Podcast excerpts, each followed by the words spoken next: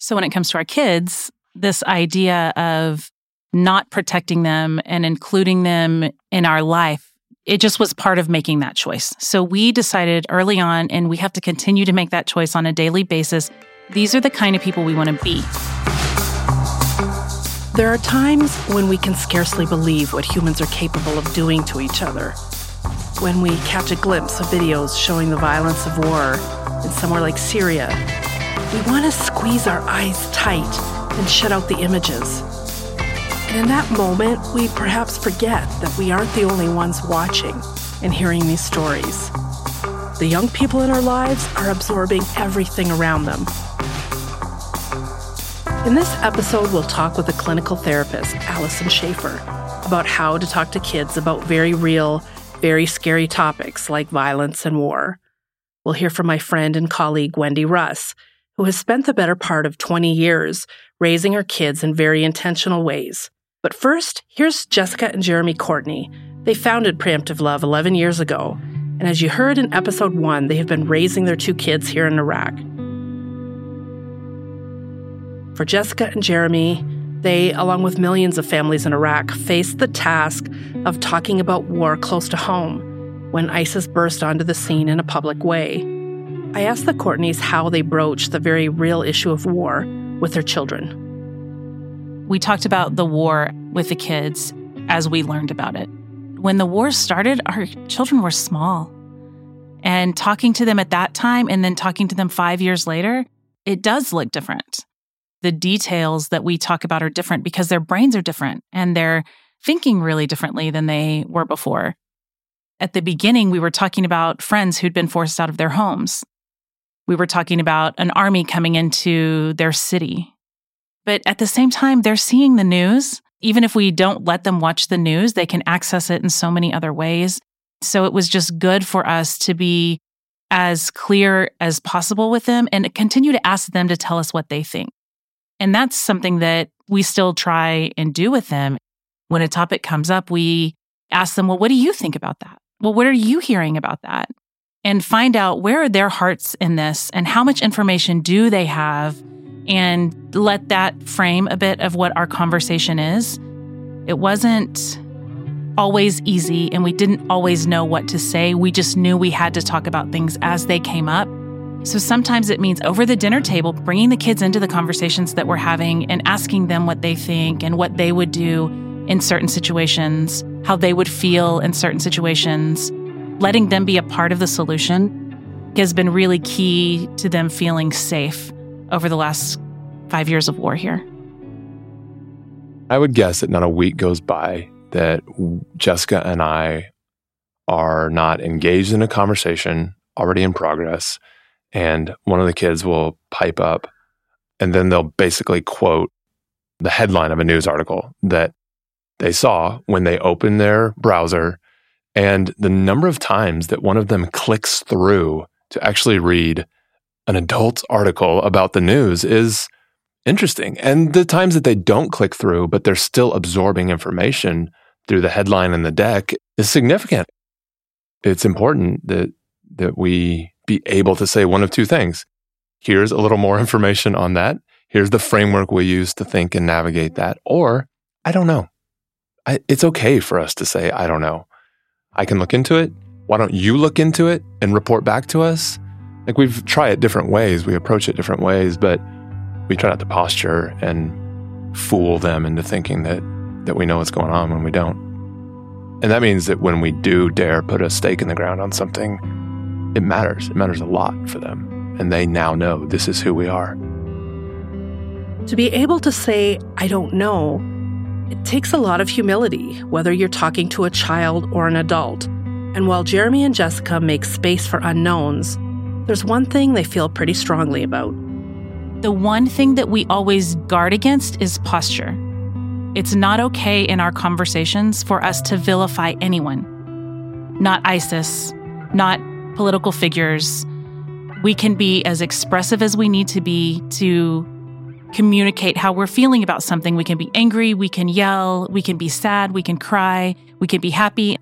Everything is okay and everything is accepted for us unless you have a posture that is shaming someone else or vilifying someone else. And then someone around the table, and the kids do it to us too, someone around the table will say, You don't know what their experience is. You don't know where they came from. Maybe they're not evil. Maybe they made some bad decisions, some really bad decisions. Yes. Is it okay, some of the behavior? No. But we're still not going to turn human beings into monsters to prove a point. And so for us, whatever you're thinking in the moment is great. Let's just be careful about our posture towards other people and make sure that we are being honoring in the way that we talk about people. And partly because we don't ever want to close the door. I mean, one of the core things that we believe as a family is that people can change. And so we don't ever want to close the door for people leaving behind their pain, leaving behind their trauma. When any one of us, me included, moves toward vilifying language, what we mean by that is turning people into animals, turning people into monsters. It's not simply a matter of good versus bad or good versus evil, but animals don't become people and monsters don't turn into people. Like we don't believe in that kind of transformation, but we do believe that bad people can become better people. And and we believe that whatever good we see in ourselves today, we could lose that and we could become worse as well. Here in Iraq, children are included in every aspect of family life. I think we get to these conversations quickly with our children because we live in a place that doesn't guard conversation or protect children from conversation. So if it's a super scary movie on TV, everyone who's in the room is just watching the movie. There's not this idea that a four year old shouldn't be taking this in because the reality is whatever's on TV isn't nearly as scary as what that four year old has probably lived through. And so when we are at friends' houses for dinner, our children have always been and are continue to be included in the conversations that are happening. And those conversations aren't determined by who's sitting at the table. They're determined by the needs and the feeling of those who are sitting around the table. What I have found is conversations that come up naturally throughout life are much easier to talk about than the conversations that we try and plan around and sit down and talk about. One of the things that we've learned living in Iraq is the degree to which Jess and I and a lot of our friends grew up in an environment where we could afford to say, we don't talk about politics. It's just too charged. It's just too divisive. It was okay for us to cordon off politics from our life because we were generally just going to keep doing okay in some ways. So coming into this culture, seeing children and everyone just making sport of politic. I mean, politics are something that you discuss over dinner here every night because you can't you can't afford not to. You can't afford you can't close it away in a corner and just hope that you're going to be okay. There are families all over the world who don't have that option of guarding their kids from those conversations. These are the kind of people we want to be. These are the values that we hold dear. And we're going to keep stepping every day into those values, and we're bringing the kids along with us. It doesn't matter if they're 18 months or 18 years old. We want to be side by side, hand in hand with them, walking towards becoming the people that we want to be. And that means that conversations that seem like they might be really hard actually come along more naturally because we're experiencing similar things together. We're processing those things together and we're having conversations as they come rather than having a big topic pop up and be able to have that conversation. We'll be right back.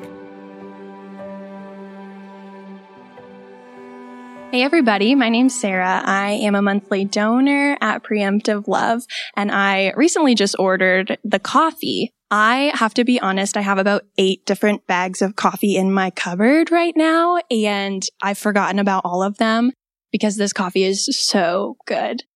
If you need more coffee in your life to drink in the morning while listening to the podcast like I do or throughout the afternoon to keep you going, I would recommend heading over to preemptivelove.shop and you can use the code podcast for 20% off.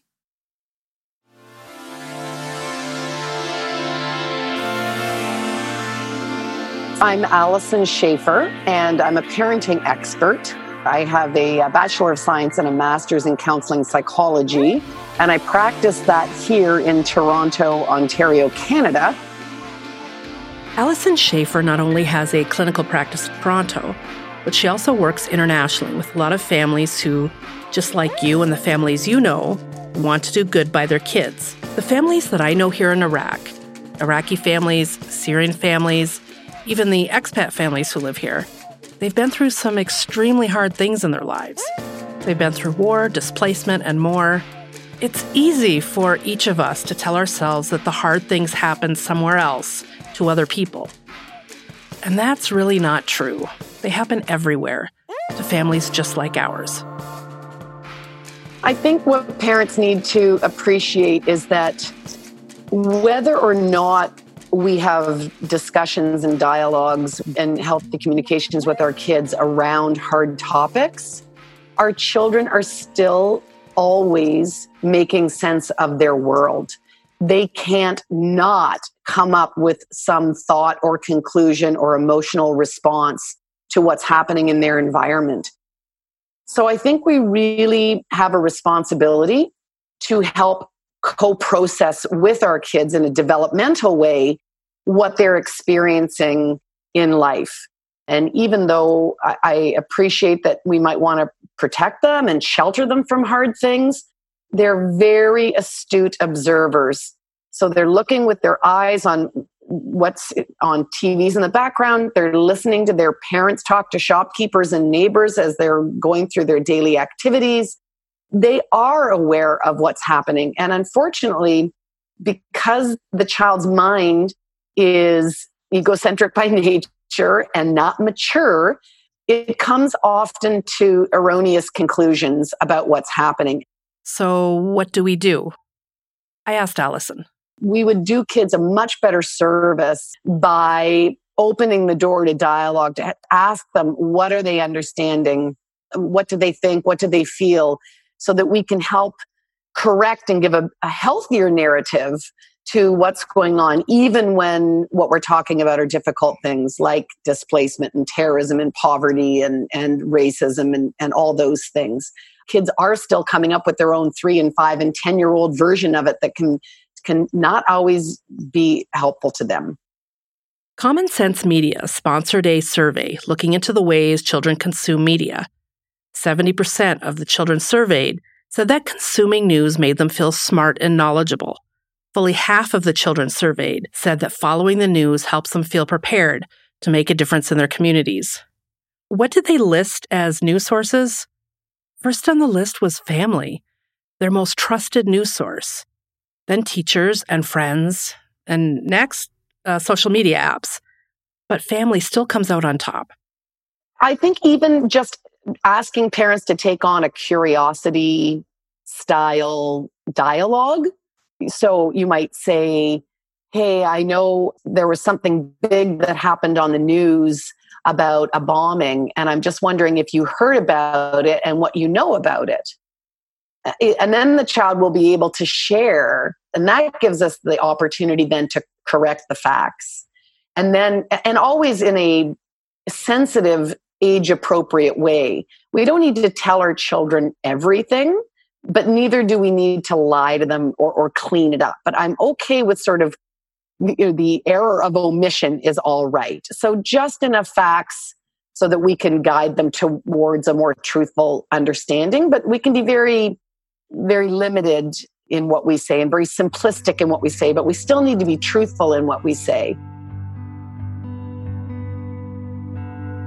And, and then we can ask for some of those feelings and how are you feeling about that? Or does that make you scared? Or, um, you know, anything that goes down to kind of that emotional content. And, you know, what would you need from me in order to feel safe or understand more? Questions. Questions that create an open space free from judgment no preaching, just curiosity about how this child sees the world where they are right now, at this age, and in this place. Young kids still have this magical thinking that they're sort of the center of the universe. Um, and not in an entitled way, I just mean the way their brain is organized. You know, they can think something like, well, I told a lie yesterday and then grandma had a heart attack. I must have caused that. Right. Um, and it's like that's not true at all but this is this these are the mistaken ways that kids can connect the dots between events and so if we don't help them open up and share that then we don't get the opportunity to say no no no that's not true at all grandma w- was ill for a while and that's not how hearts work and that had nothing to do with it otherwise kids can walk around with terrible guilt and shame and, and feelings of powerlessness that are very un- unhealthy. So we won't know those things unless we make the space for them to talk. We talk about listening being at the core of everything we do at Preemptive Love. Listening is really at the core of every healthy relationship, including those with our children. When we provide a safe space and listen, we can validate a child's feelings and offer comfort to them.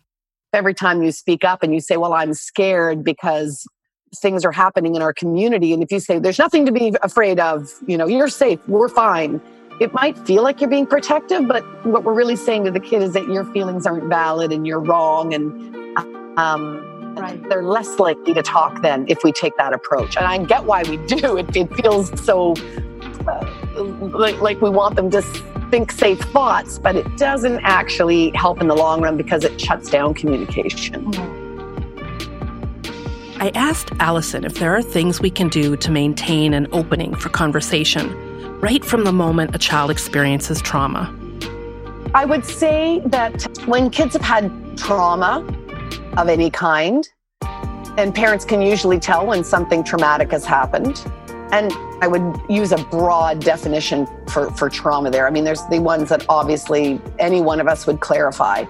But, you know, traumas can be small for kids. Traumas can be, you know, I, I, was lost for 15 minutes and I didn't know where my parents were. And you know, when you're two, that's traumatic because you've lost your secure base. You know, um, right. it can be it can be a surgery. Uh, the body remembers anytime you know you've you've had anything kind of major and medical and the flesh has been cut into. So you know, I, I would eh, just say think broader about what trauma might be. But it takes a while for kids to to to process that and they often need to come back to it again and again and again. And that's part of their processing it. So if they ask repeatedly, um, Are you coming home? Are you coming home? Are you coming home? Um, or they want to tell the story of it again and again and again, that is actually how kids process things. And they also reenact it in play or they reenact it in drawing. So I would encourage that. Um, to, to, if they can't put it into language, to let them be expressive in other ways. And you know, when I say like, you know, we've already talked about this, um, talk about it as many times as they need to talk about it. And they may ask different questions each time, or they may be incredibly repetitive. But that repetition makes them feel safe and secure too. Any way that they can have predictability in their lives, control in their lives, that's going to help them as well. And that predictability and control can just be small things like every morning when we get up, we chant these same things, or we always start our morning with a, you know a cup of tea and sitting together, or um, before we go to bed, we always say three stories and kiss each other good night. And control often feels like having choices in things. You know, do you want to wear these shorts or those shorts today? Anything that gives them a sense of agency and control feels really good after you feel like you've felt sort of powerless in an unpredictable world. Small things make a difference. We'll be right back. Hi, I'm Ben, and I'm the Director of Communications at Preemptive Love. A lot of the feedback that we get from our podcast listeners, it boils down to one simple question. How can I get involved? You know, I love this question because it means you care. And also because there's a pretty simple answer. The best way you can be part of the work that we're doing to end war and to heal all that's tearing us apart in Iraq, Syria, on the US Mexico border is by going to preemptivelove.org and joining our monthly giving community. When you do this, you become part of the story of unmaking violence. The true stories that we share on this podcast, they only happen because of you. So go to preemptivelove.org and give directly. Thanks for listening. making the world a better place is so foundational for our family that I try to get everything to come back to that little pivotal thing that the world spins on. That's Wendy Russ, our impact and research officer at Preemptive Love, both a colleague and a friend. I'm from a little town in Arkansas, kind of at the foothills of the Ozarks, a little tiny town, 2,600 people. Wendy, you have two sons, yes? I do. One teenage boy and one almost teenage boy, a 16 year old and a 12 year old.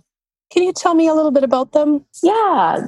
My oldest one is big, tall basketball guy. He's got shocking pink hair and he's just so full of life. And then my younger one is 12 and he's a lot more of an introvert, kind of a stay at home guy, loves video games. Both of them are just so themselves. They're just like, they think what they want, they do what they want. They're just themselves and they're really cool. Amongst my coworkers, Wendy is known for being the kind of person and parent who doesn't shy away from anything hard. Hard events, hard questions, hard conversations, a teenager level hard. That's a special skill in my book. I asked Wendy how she came to develop this approach to life. I was raised by a very, very strong mother figure. My dad was a Marine, and she was a Marine's wife. So that probably tells half the story right there. Because if there's a beach and it needs to be stormed, you just storm the beach. And that was kind of attitude growing up was just if there's a thing to do, you just go do it.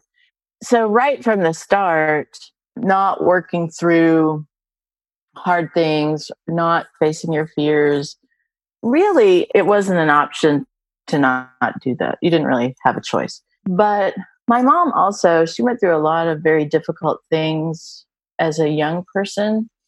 And I think because of that, she always wanted to prepare me for anything that might be coming up in life. It's hard to hear when you're a kid because when you're a kid, everything's fun and everything's magical and the world glitters. And when you ha- start having conversations about death or violence or things like that, it does change your worldview for sure. And uh, that does have side effects. Wendy is grateful for the way her mother raised her. She says she wouldn't change a thing about her own upbringing. But she has modified her approach for her own boys.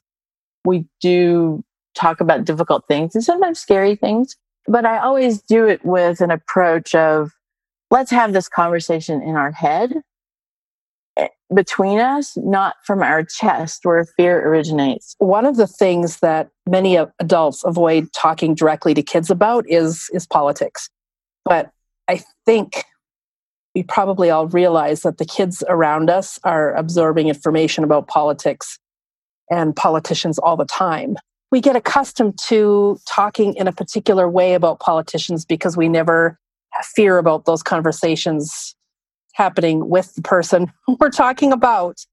Can you talk to me a little bit about what it was like to run for office in a small town and have kids at the same time? Small towns are just weird because it's such a closed in environment and everybody knows everybody and everybody knows everybody's business. And then to have what is normally a combative situation where you've got people going up against each other for the you know the grand prize of being able to lead your town it's especially strange because that's your neighbor that's the guy you're talking to in the produce section. We would just hang out at the fish fry. We'd be sitting at the fish fry together and just, you know, talking about, well, I think we should do this to fix the water problem. Well, I think we should do this. I had a lot of people call and say, You're a woman, you can't run. He's one of the people who's going to, you know, take all the votes because he's the good old boy. And, but we just loved the town so much, all of us, you know, we wanted to do good things. When you love your community like that, you, you do what's best for the community. But aside from that, it's still politics and everybody still wants to win. Wendy's boys, a 7 and 11 at the time, understandably in their mom's corner, offered advice for how she should handle her opponents. Come out swinging, they suggested. Take your opponent down. But Wendy coached her boys through a different kind of posture each time she ran for office three times as city councilor and once as mayor. I tried to stress throughout this that people are still people, even though they have their ideologies. The underlying thing with people is they're human beings. They might be a conservative human being or a liberal human being. They might believe in the death penalty, or they might be pro gun, or they might be um, for abortion or against abortion. But still, beneath that, they wake up every day, they go to work, they have families, they get sad, they're happy. They're still us, and we are them that's what I really try to stress to my boys. You know, they have parents telling them what to eat, when to go to bed, and how to study for their exams. Um, they want to assert their power. So they assert their power by being loud and opinionated and criticizing other people. And because that somehow, you know, makes them feel powerful. And when I see these things happening, I always try to remind them of that idea that they're still talking to people and they have feelings just like we do. If somebody says something mean to them and hurts their feelings, we address it, not only their feelings, but we address it like, why do you think they said that? Or how do you think they were feeling at the time they said that? because I think understanding those things make you less reactionary. And my youngest son is very sensitive. If we're having conversations about people that maybe we don't share their ideologies, he'll start to take like a devil's advocate role, even sometimes. And it's really gratifying to see that. You know, when you're a parent, you don't necessarily think, I'm going to teach my child empathy right? Yeah. You're not really thinking that far ahead. But you get you start to see now when 16 years later, 12 years later, you get to see the fruit of what you've been doing this whole time. War, violence, politics. These aren't easy topics to talk about amongst grown-ups. But all of us, kids included, benefit when we make space for each other to process learn, and grow together. Visit this episode's show notes at preemptivelove.org slash podcast for more detailed information about how children consume news and Alyson's tips for talking to kids about the topics discussed today.